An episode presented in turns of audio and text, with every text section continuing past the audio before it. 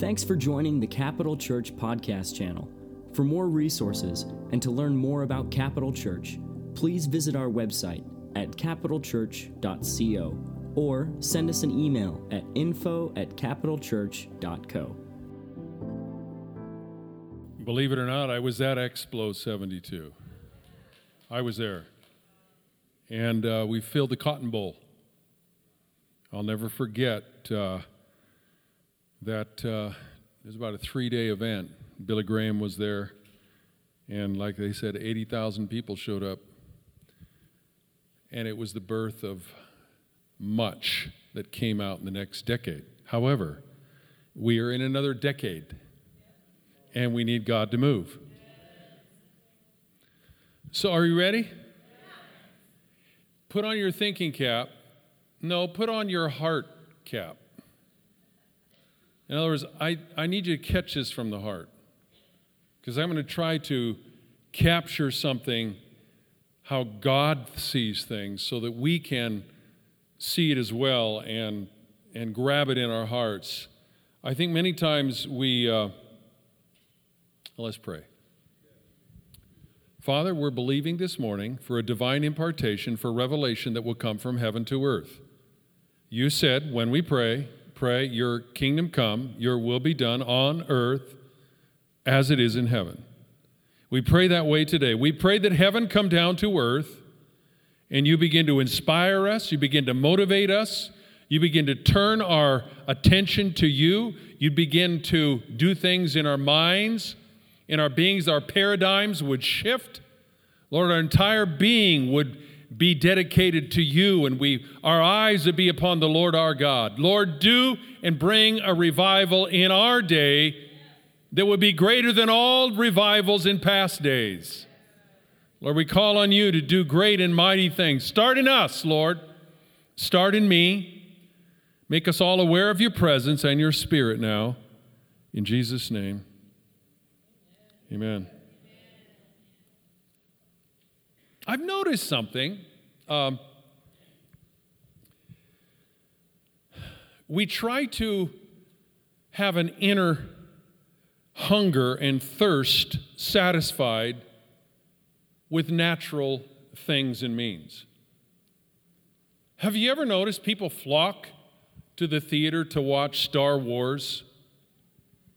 and all these supernatural movies, when in reality, the greatest supernatural movie event is happening right now in our lives in the church. And if you turn your attention to it, you will see things you've never seen before. So I want to I want to try to uh, I want to try to explain something to you. Um, how many of you know God has a determined will? Or as God had decided something's going to happen, when He decides something's going to happen, His determined will, it will not be changed. Now, there's certain, uh, and I, I spoke to this Wednesday night when we had our prayer uh, meeting and our prayer instruction. God will change His mind for specific things that we ask Him to do, but His determined will has already been established. And now you have to understand that, that God is attempting to bring us to a point that we see what He's doing in the earth, not what we're doing. And so God has an eternal plan. His eternal plan, now this is, you grab a hold of this because this will, this will affect the way you see God and the way you see how He works in His church will determine how you live as a believer.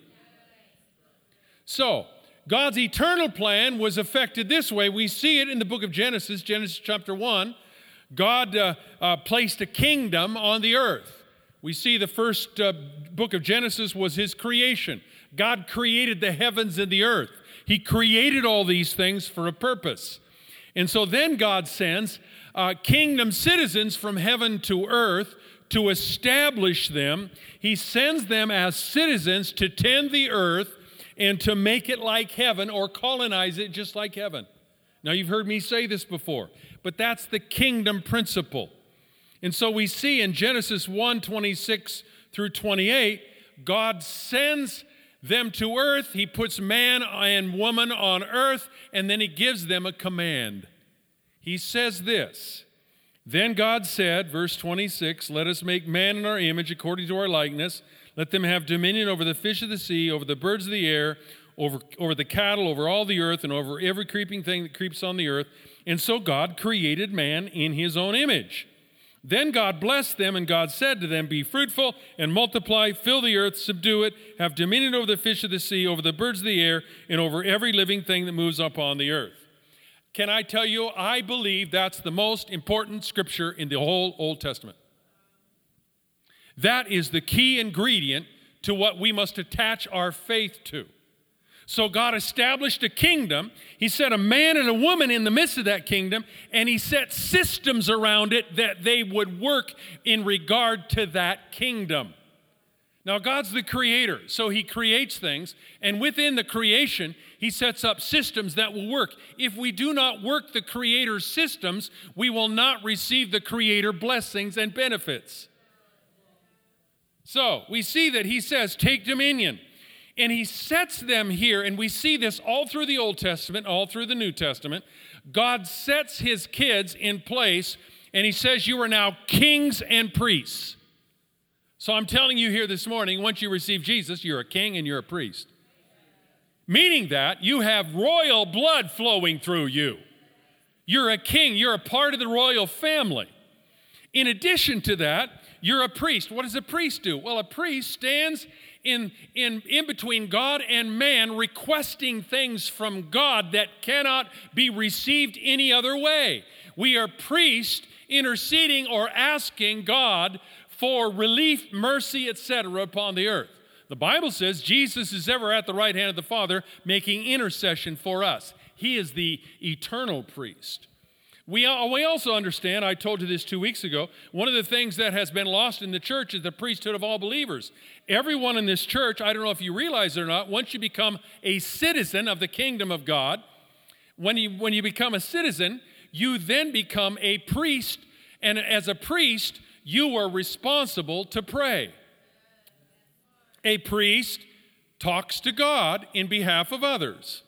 And so, what, what must happen if we're not careful, we begin to lose the very essence of why we're a part of the church. But what happens here, we, we see this God inserts them into the earth. Well, then they sinned, they disobeyed God, and they were cast out of the garden, and they lost their purpose. Lost their purpose. So they're cast out, and they're outside the garden, they no longer can do what he asked them to do. And you have to understand, I keep saying this, when Adam and Eve sinned, they didn't they didn't lose a religion, they lost a kingdom. And they lost the keys to the kingdom. Now watch this. So God comes along, he, he writes this whole narrative that we have in front of us. This whole narrative is God's attempt and his story to get us back to where Adam and Eve were in the garden. His purpose, his eternal plan has not changed. It's still Genesis 1 26 through 28. Be fruitful and multiply and replenish the earth and take dominion and subdue the enemy. That's what he wants us to do. He still is after his original uh, eternal purpose. But he wants us, God now wants us to return to his plan. That's why he sent his son to get us back on track. Now, I'm trying to get stories so you'll understand this, because you got to catch this. So he sends his son back to get us back on track. And so we receive God. You know, you're here today because I hope that you God got a hold of you and you asked him into your life and you became a citizen of his kingdom. You're just not a Christian. You're a kingdom citizen. Now you've got to understand that's even more powerful than a Christian. So he redeems us and he adopts us. Why does he adopt us? He adopts us because he wants us to be kings again and to have royal blood flowing through us. That he can identify us on the earth as his children who are adopted into his family and his royal blood flowing through his veins, and we can take up the purpose of God again. Stay with me. So we take up this purpose. We become kings and priests. Kings and priests. Uh, uh, Exodus 19, uh, second, uh, 1 Peter chapter 2, uh, uh, Revelations chapter 1. It's all in there. It'll all tell you we're kings and priests. So once again, he institutes his kingdom. So watch this. So he goes all through the Old Testament and he's he's writing his story and his narrative, and all these patriarchs don't have a clue what he's doing. But he's getting them back one step at a time, one generation, one century at a time, back until Jesus returns. Jesus returns the kingdom. I'm getting goosebumps. He returns the kingdom. Now, and he, when he died and he rose again, he took back the title deed of the earth. So that means that he owns the earth. He owns the earth now. But he didn't kick Satan out of the earth because he's the prince and power of the air. He doesn't kick him out because he wants us to take dominion over him and subdue him. That is our heavenly training. We are trained through our prayer and our overcoming of the enemy. That's how we gain spiritual muscles. Now, oh, help me, Lord. So then we get to the New Testament. Now, that was the most important scripture in the, in the Old Testament. Let me take you to the New Testament and give you the most important scripture of the New Testament. We get to the New Testament, Matthew chapter 16, verse 17. Jesus is with his disciples, and he answers and said uh, to, to Peter, who said, You're the Christ, the Son of the living God, he said, Blessed are you, Simon Barjona, for flesh and blood has not revealed this to you, but my Father who is in heaven. And I also say to you that you are Peter, and on this rock I will build my church, my church, and the gates of Hades shall not prevail against it, and I will give you the keys of the kingdom. And whatever you bind on earth shall be bound in heaven. And whatever you loose on earth shall be loosed in heaven. I got to keep you with me somehow. This is the key scripture in the whole New Testament. What happens is, so Jesus returns, and he returns, he brings the kingdom, and they establish the church. The church then is the called out ones, the ecclesia, the ekkaleo, the ecclesia are the called out ones that God has called out of darkness into his marvelous light, that they might be the Adam and Eves of the New Testament to tend the earth, to garden it, and to overcome the evil one. So you're not just Christians. I, I almost don't even like to say because we have this paradigm, this, this, this, this thought process who Christians are. We are kingdom citizens. And so what happens is, as kingdom citizens, we're, we're, we're placed once again in, in the, the kingdom to colonize it and to do what, what God has asked us to do. We are a part of the church, the called out ones. The church is his heavenly mechanism on earth to accomplish heavenly goals. Now, can I just, I got so much I want to tell you. Would you just mind staying here all day? Can I, can, let me just tell you this. This is why the theology that is permeating, has permeated the earth for the last 60, 70 years, that we are to be, that we are to be removed from the earth as Christians just to get out of here so that we can, uh, you know, get to heaven with Jesus. That's false theology. Now, having said that, there is a second coming and we will go with Jesus to heaven. Praise God. But we have not been set here to satiate our desires as believers so and then just get to heaven. We have been set here as instruments of heaven, his ambassadors to do heavenly's heaven heaven's bidding so we can push back the forces of darkness and be what God wants us to be. Come on, come on. Come on, come on, Ken, just give it to him. And okay, within the church now, he, he's, he's the one, it's the church is his idea. He decided, okay, I'm gonna put a, I'm gonna put a, a, a spaceship on the earth. It's the church. Because you guys don't know anything else, so I'll just put a spaceship. What, what, what's he? He's putting a colony, he's putting, you could use all kinds of metaphors. He establishes this church and he puts within the church a system or universal principles that work and which operate within it. I like to call it almost like it's a matrix. A matrix. A matrix is material in which something is embedded.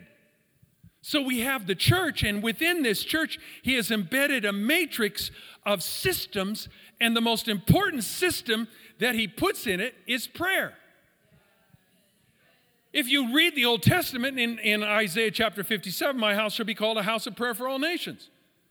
He's, we need to be, and his house is his church. We are a people of prayer. The church and its role and systems is otherworldly.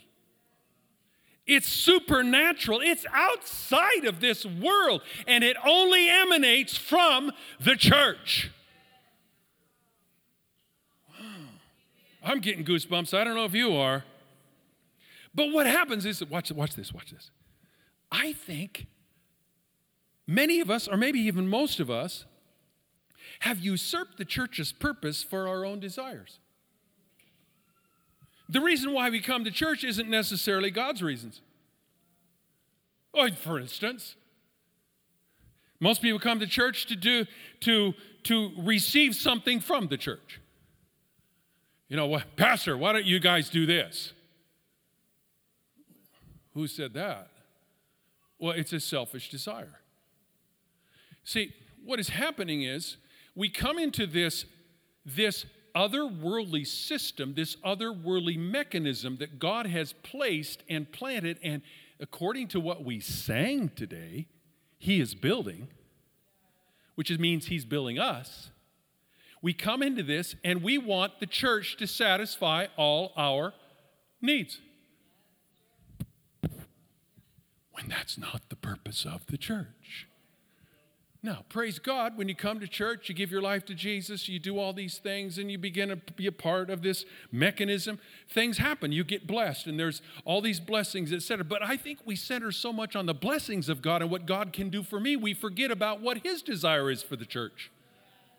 He has this huge plan for the church that we are to invade culture and society. I can't understand if a church is so powerful, why is our culture getting so bad?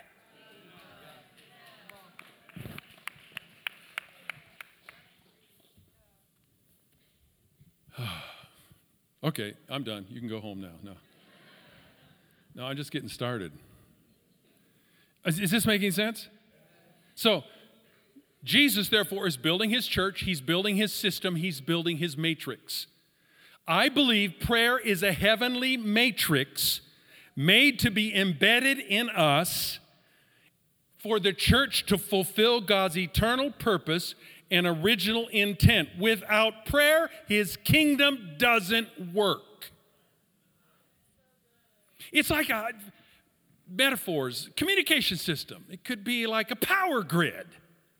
Do you know when I was in D.C., I, I was talking to uh, senators and congressmen, and, and uh, some of them that had this, their major concern was not Russia, was not China, was not outside forces. Their major concern was what they called an, uh, the EMP, electromagnetic pulse.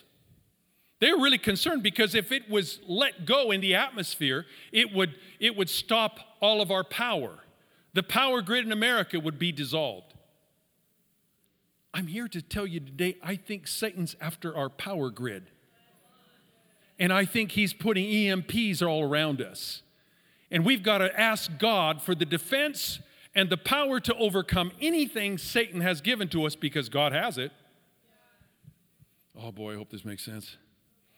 Unfortunately, we use prayer, this power grid, this internet system, this, this uh, communication system that God gave us, we use it simply for two things 911 and SOS.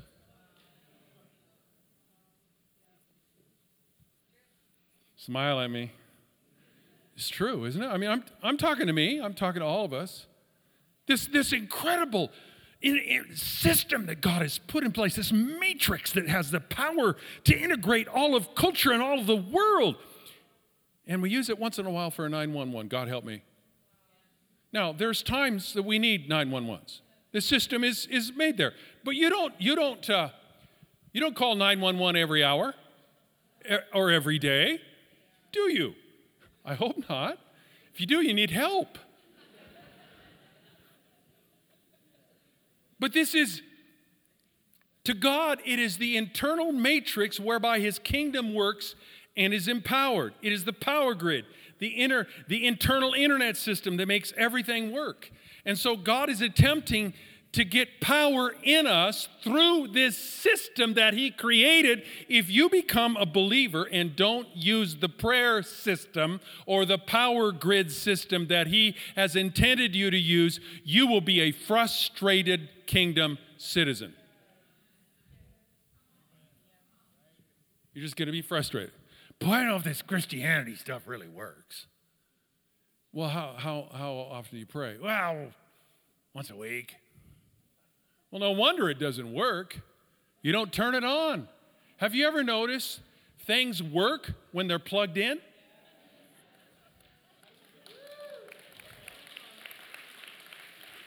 It's true. Now, you, are you still with me? You still love me? Now there's a there's a there's an upgrade system. You know how you get upgrades for your computer and stuff and you get upgrades so you can work better. There's an upgrade system. I found it in 1973. It's called the baptism of the Holy Spirit. I found it. It says in Acts chapter 1 8, but you shall receive power after the Holy you shall receive what? Power after the Holy Spirit comes upon you and you'll be my witnesses. In other words, you're going to be so engaged in the in the matrix system, you're going to be so engaged in this internet, this this prayer system, this communication that you will have power to overcome the evil. And I'll give you some stories to illustrate this in just a few minutes. But we got to understand this and and within this kingdom mentality which we must see if you don't understand the kingdom, you will never understand prayer. So here we are, we're kingdom citizens. And within this system, he put four purposes. Now, this is fascinating. He gives four purposes to his children who become a part of his kingdom. And it's listed in Genesis 1 26 and 28 that I just talked about. He, first of all, he says, make, We're going to make man in our image. So when you make man in our image, in other words, he wants all of his kingdom kids to have his character. He wants us to mirror who God is. Now, I noticed this when the, one of them is here, Kingsley. Hey, King. Oh, he can't. He doesn't know who's talk, talking to him. Here's, here's one of the twins. When the twins were born, this is the second set of twins. We're looking forward to the third set pretty, pretty soon. This second set right here. When King was born, King, hi, bud. Yeah. When King was born, you know what we said? He looks like Chris and Papa John.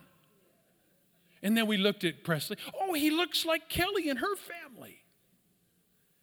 Have you ever noticed that when children are born, we always want to know who they look like?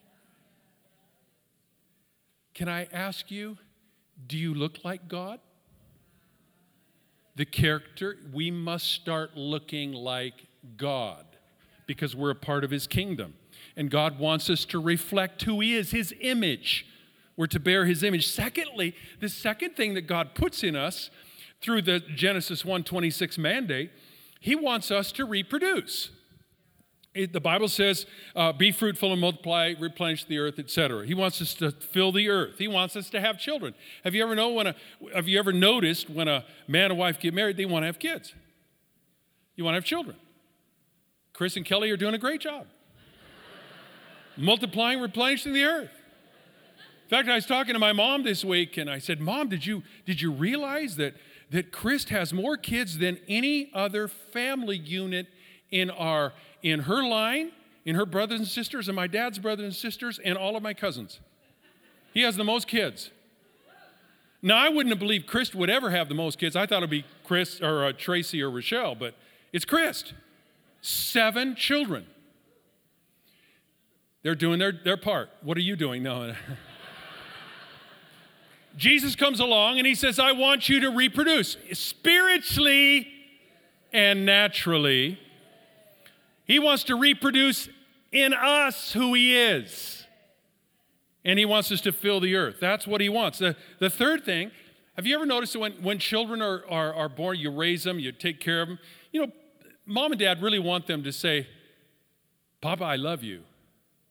I really love you, Papa, or, you know, show appreciation. Um, last night, we, we have a kind of have a bed at the end of our bed, and it's for the grandkids. And every once in a while, one of the grandkids will say, Hey, and was, this was last night. Quincy comes up to us and says, Papa, can I sleep in your room?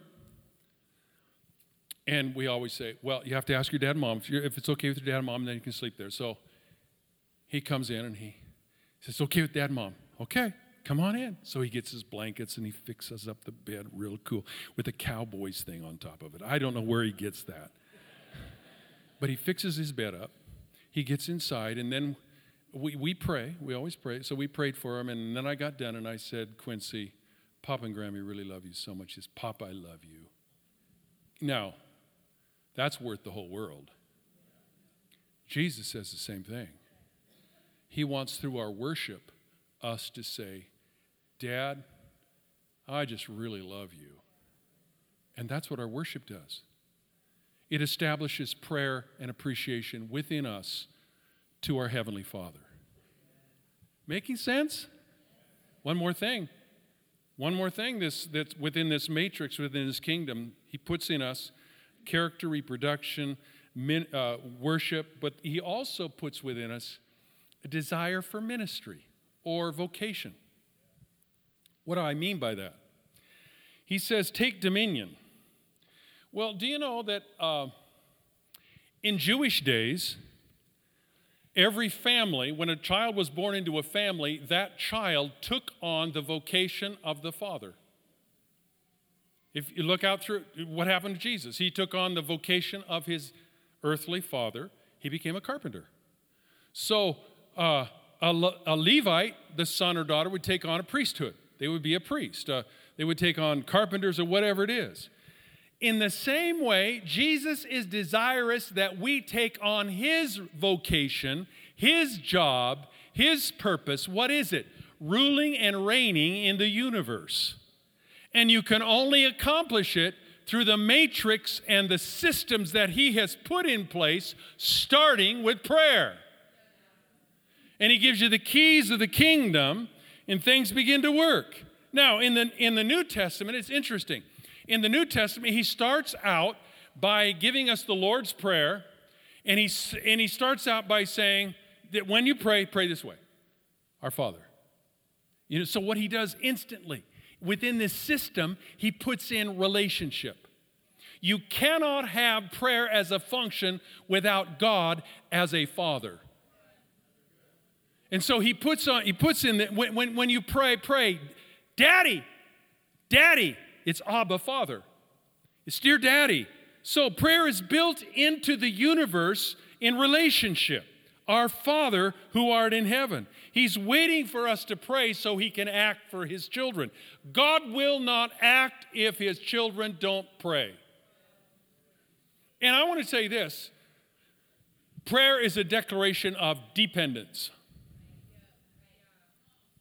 Now let's let's let's talk about the function a little bit. We've talked about the big picture here. Let's talk about the function for a little bit. This prayer matrix, there is no other relationship on earth that can meet your ultimate need except Jesus Christ. If we put our trust in anything else or anyone else, we're just going to be disappointed and discouraged. But could it be that one reason why we have great problems in the earth is that God wants to show us great solutions? God longs to show us two things to show us the riches of His grace and the poverty of our own resources. So prayer is designed to show that to us. Hebrews 4:16 says, "Let us therefore come boldly to the throne of grace, that we may obtain mercy and find grace to help in time of need." Can I just say we're helpless without God? But once we enter as a, as a kingdom citizen, as a son and daughter with royal priesthood blood, God wants us to interact with Him. Prayer is our declaration of dependence upon our Father. Prayer is difficult for us. You know why? Because it flies in the face of our efforts to prove that we're self sufficient, that we're independent, that we're strong. Prayer, listen to this. This, will, uh, uh, this will tweet.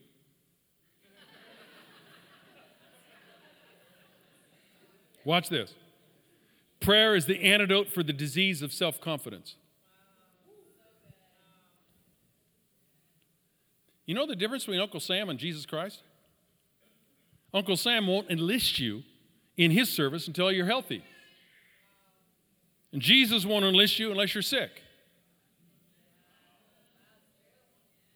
I prove it. Mark 2:17 says those who are well have no need of a physician but those who are sick. You see, we, we become men and women of prayer in this, in this matrix by our recognition of our desperate need. Our culture teaches us that we don't need God because we are God. God tells us that we're dependent upon Him and we can either accept it in faith or learn the hard way. We, we, we depend upon God for everything. Breath, you know, you got up this morning and God decided that you're going to have breath in your lungs. He can immediately just withdraw that and it's done. Everything is meant by God. Jesus illustrates this. He says, eh, you know, every day we're to, we're to pray. And in Matthew 6 11, he says, Give us this day our daily bread. You're to pray for daily bread daily. Why? Why daily? Because without God, there is no nutrition in the bread that we eat. Because the Bible says, Hebrews 1 3, Christ is upholding all things by the word of his power. Colossians 1:17 says in Christ all things hold together. How is it that the plants which grow from the earth have the ability to supply us with strength? How can they help us grow? It is, it is possible only through the word that proceeds out of his mouth. Otherwise, because that grain then has nutritional properties or whatever fruit or food we're eating, were God to withdraw his word, bread would be useless. It'd be like eating gravel.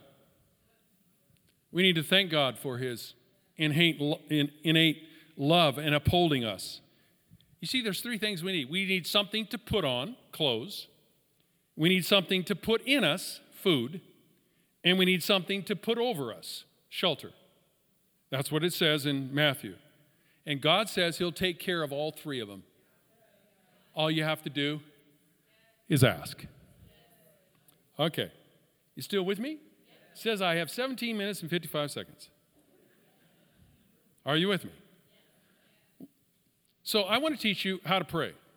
There's three things that you need to learn how to pray. Number one, you need to pray specifically. We, we tend to pray generally. When uh, Daniel was in the lion's den, he wasn't praying for his uncle Mephibosheth. He was praying for deliverance from the lions. When you're in the fire, you pray about the flames. Whatever you're needing in your life, you need to ask God for it. That's what praise specifically means. There is no problem God cannot solve. There is no challenge God cannot meet. There is no financial deficit that God cannot overcome. So make your specific prayer of dependence today and watch God work. And unfortunately, we do this. We, and I've heard this all my life. We, we, we pray this way. We pray, we, uh, we pray, I'll, I'll kind of give you an example. We pray things like, Oh Lord, just be with them in a special way. What does special mean? You know, would you say that to a babysitter that's coming to your house? Mary, would you just be with these kids in a special way? No, you'd be specific. You'd tell them, Mary, they need to get their pajamas on, they need dinner, they need prayers, put them to bed by nine o'clock. That's pretty specific. You know what we do? Be with them in a special way. We do that with, with I'm, I'm, I hope you get the illustration here. We do this generalization of prayer. Lord, bless all the missionaries in all the world. How about the one that you know? You know, my, my, my dad used to tell me, son, you eat the food on your plate. You have to remember, there's people all over the world that don't have food. And I would always say, Dad, name one. Sorry. This is interesting. Dr. Cho, he's the pastor of the largest church in the world, about 800,000 to a million people in the, uh, the nation of Korea, South Korea. Do you know South Korea is probably the most Christian nation in the world? 60, 65% of, of South Koreans are believers. And they pray, and they pray for you every day. They've told us that. But I remember he said years ago, he was praying for God, give me a, a desk, a chair, and a bicycle. And he kept praying, give me a desk, God. And this is in his early ministry. And nothing happened. One day he's praying, God, why aren't you giving me a desk, a chair, and a bicycle? He said, Well, God told him, He says, Well, you got to tell me what kind of a desk and what kind of a chair and what kind of a bicycle. So he, he started praying very specifically. Give me a red bicycle, a Schwinn, or whatever it was he, he asked for. Very specific. Within weeks, he had it. Within weeks, he had the chair. Within weeks, he had the desk. I'm just telling you right now, I don't think we're specific enough. God help everybody in the whole world. Wow, that's pretty general. Secondly, pray honestly. I think we need to pray honestly. God wants us to approach Him honestly, openly, sincerely. Prayer is about real world concerns with real world language. And you got to just, you know, don't shift into your stained glass voice. Oh God, thou who art in heaven, the omnipotent one, I pray that you would help me. no. God, I got a problem. You know, and just name the problem and start honestly praying over it. Now, don't complain all day, but pray over it. Thirdly, pray persistently. Keep on asking, keep on seeking, keep on knocking. Remember, this is the matrix of prayer, the system that God has put in place that we can overcome. And I'm going to get in, a few, in just a few minutes uh, even more detail here. It pays to pray and not to give up. Don't lose heart. Keep praying. There's two parables in the Bible, very interesting. In Luke 11, verse 5, a man receives a visitor unexpectedly at his house late at night. But he doesn't have any food to refresh him. So he, he's determined to host this visitor. So he goes next door, knocks on the door. Nobody comes. He keeps knocking and knocking. Finally, his friend next door comes to the door and says, What do you want? I have a friend. He just came. I need some bread. Can you give me some bread? He would not have got that unless he kept knocking. Now, these are parables. I'm just giving you parables. And also in, in uh, Luke 18 1, there's a, there's a parable of a widow who keeps coming before a judge and asking him or her to him to grant her relief from an adversary. And will she get justice? Well, the Bible says she just kept knocking on that judge's door until he finally came and said, What do you want? And she told him, and he said, Okay, if it stops you, I'm giving it to you. Well, Jesus said this, not me. Keep asking, keep knocking, keep seeking until God gives it. Now, I'm talking about honest, good things that are the will of God. Our lesson is this Luke 18 1, we always ought to pray and not lose heart. Luke 18 7 says, For God will most uh, certainly avenge his own elect who cry out day and night to him. Though he bears long with them, I tell you that he will avenge them speedily. And the last thing I want to talk about this morning is the types of prayer. First of all, there, there are three levels of prayer. First of all, prayer is petition.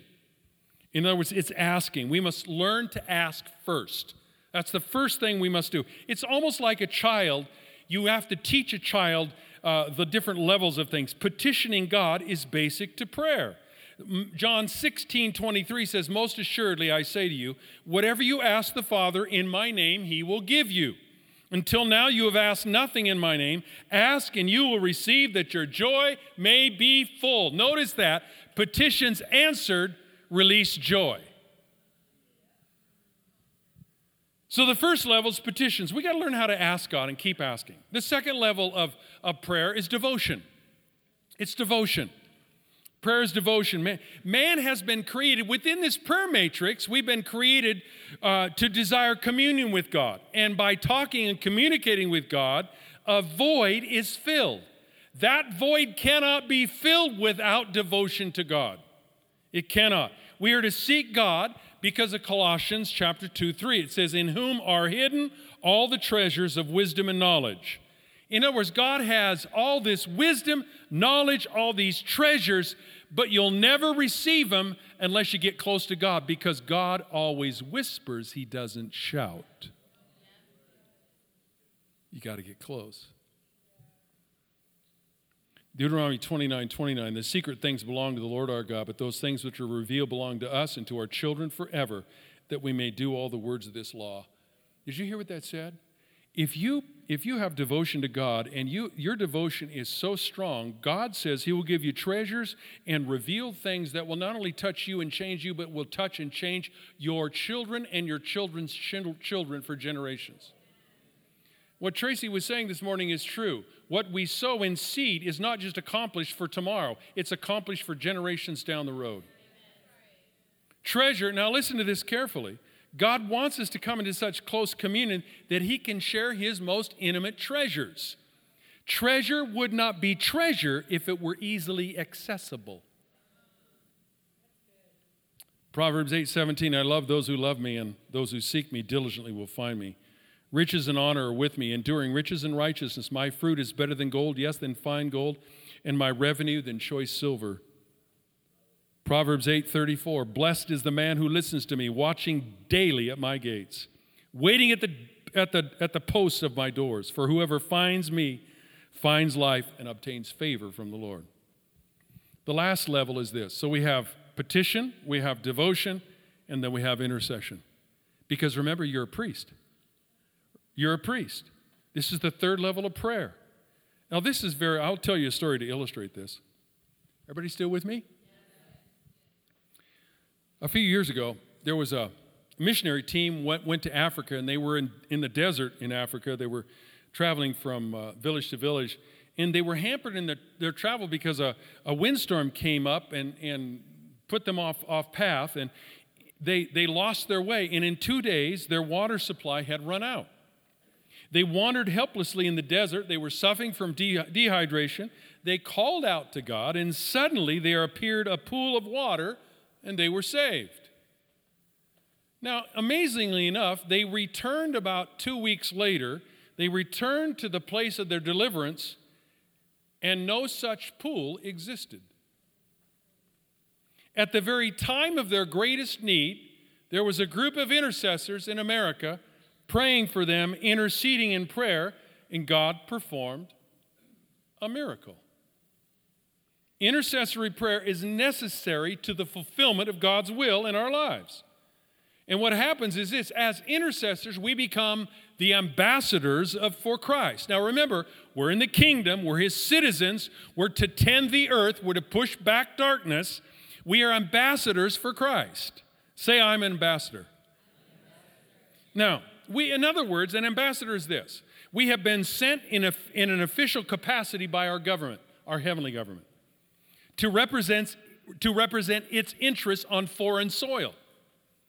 The normal practice of governments at war is to first withdraw their ambassadors. That's the very first thing a nation does when they're at war. But we're here. Our remaining on this earth means that God is still forbearing this world's sin, and there's still time to preach the gospel. Still time to preach the gospel. We are his ambassadors to release his will upon the earth. We're also the salt of the earth. You might say, well, I know all that, Pastor. Yeah, I know. Do you, do you really know what that means? Our presence on this earth in America or wherever we're at, our presence here means that the spirit of lawlessness is being withheld. Did you know that? Your presence at your work allows the spirit of lawlessness to have to cease. And as you join in agreement with others at work, at school, at home, at, pre- at play, at, at, in your neighborhood, you actually push back the forces of darkness just by your presence. You remove the presence of believers in the world, this world is completely chaotic. It will destroy itself in almost an instant. We are the main barrier to Satan's influence in the world. We're also a kingdom of priests, which I've already mentioned to you. And as a pre- priest, we've been given authority. It is to intercede for people before the mercy seat of God. Ephesians 1:22 says, "And he put all things under his feet and gave him to be head over all things to the church, which is his body, the fullness of him who fills all in all." Did you hear what I, I, I read there? God has God gave Jesus all authority. Jesus turns around and gives that all authority to the church. And we sit here complaining. God, why aren't you doing this? Let's pray. My house shall be a house of prayer. Now, let's I'm going to close in a few minutes. It says I have a few minutes here. Now, listen to this. The measure of the power of the church today determines the measure of the manifestation of the power of God. You didn't catch that. The measure of the power of the church in the church determines the measure of the manifestation of the power of God. For his power is revealed through the church. This can kind of be likened to the flow of water in one's house. Though the water tank of the water company's supply is huge, you know, if you take Suez water or whatever, they have a huge supply. But its flow is limited to the diameter of the water pipe that goes into your house. If you need more water, get a bigger pipe. If we need more power in the church, increase the pipe of prayer. We got to have this. If we're going to if we're going to get to what uh, they were talking about in that video today, we've got to increase the diameter of our water pipe prayer. And today, the degree of the manifestation of God's power is governed by the capacity of the church. The greater the capacity of the church, the greater the manifestation of God. You know what I'm, I'm thinking? What if, think about this. What if there was one church that decided to do, be, get serious about this? Everybody in the church, everybody, decided to go to the capacity of prayer that God intended them to. Now, I'm not here to tell you how, when to pray, how to pray, etc. God needs to tell you that. If you come and ask me, I'll tell you how long that should be. But I think everybody in as a believer should pray, should get to the point in their life of praying at least an hour a day. Why is that? Because Jesus said, Could you not tarry with me one hour? And he was talking to his disciples. Now, I don't think that has to be an hour at a time, etc., but I think that's God's ultimate. But God wants us to be involved. What if a, what if a church? Now, guys, did you? I didn't hear this. None of what I'm telling you today was taught to me when I was a kid. None, none was taught to me when I was a young adult. It wasn't even taught when I was an older adult. I learned this in the last 10, 15 years. And if we catch a hold of this, we could be a church that would employ heaven's help in pushing the devil back and releasing everything we have dreamed of. Do you want your family to be blessed? Get into prayer. You want your community, your neighborhood to be blessed? Get into prayer. I close with this one story and a couple thoughts. There was a pastor that was ministering in another country, a true story. I know the pastor. On the last night he was there, he was speaking, he was told about something that a team member had actually found on the far side of the village. It was a little girl, six or seven years old, tied to a tree. They asked the family, why, why is this girl tied to the tree? She kind of lived there like a dog. Um, she's in the backyard, nasty, filthy, helpless, alone. And the family said, Well, she's just crazy. We can't control her. She hurts herself and others and then runs away. We can't, we, we can't uh, control her. If we turn her loose, she destroys everything. There's nothing else we can do for her but tie her up. Well, that night, as pastor was preaching, the Lord spoke to him and said this Tell the congregation you're going to pray for that little insane girl on the other side of the village. Tell them you're going to do it in the name of the Lord Jesus Christ that you've been preaching about. Tell them that through him you're going to break the evil powers that are controlling her and tell them that when that then she will be fine and normal and they can know that your preaching is true And they can believe that Jesus is the one that will deliver them. Well, as I don't know if you know this, but pastors are human too. We we argue with God once in a while. God, you really want me to tell him that? You know? He said, finally, Yes, Lord, I'll do it. So he told him all that. He prayed. And at that very moment, Jesus came out of hiding. He became alive. He became relevant. He became sufficient, available.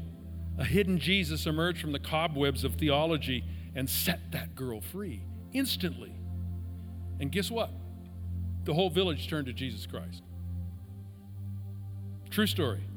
You see, prayers of intercession, which we're called for, that's the highest level. We're called for prayers of intercession because they release Christ's finished work. Christ's work empowers my prayers, and my prayers release his work. In kingdom enterprises, we're in the kingdom of God. We're not in the production department, we're in distribution. He's the generator, we're the distributors. And the prayer that that pastor prayed was simply this He simply said, Satan, I break your hold over this young lady in the name of the Lord Jesus Christ, and I command you to loose your hold over her right now and let her go. And it happened. Matthew 16, 19. You bind on earth, it shall be bound in heaven. Loose, loose on earth, shall be loosed in heaven. That's not petition prayer, that's intercessory prayer. At church, we got to get there. We got to get there. In three months, we're hosting a prayer conference here. Three months. We've, we're inviting some heavy hitters, some people who really know how to pray, believe in prayer and worship, etc. And we're asking them to come. But I want this church to prepare for that. In the next three months, what if we turned this church into a prayer machine? We increase the capacity. Miracles start happening. God begins to work. It can happen here. Do you want it? Bow your heads, close your eyes.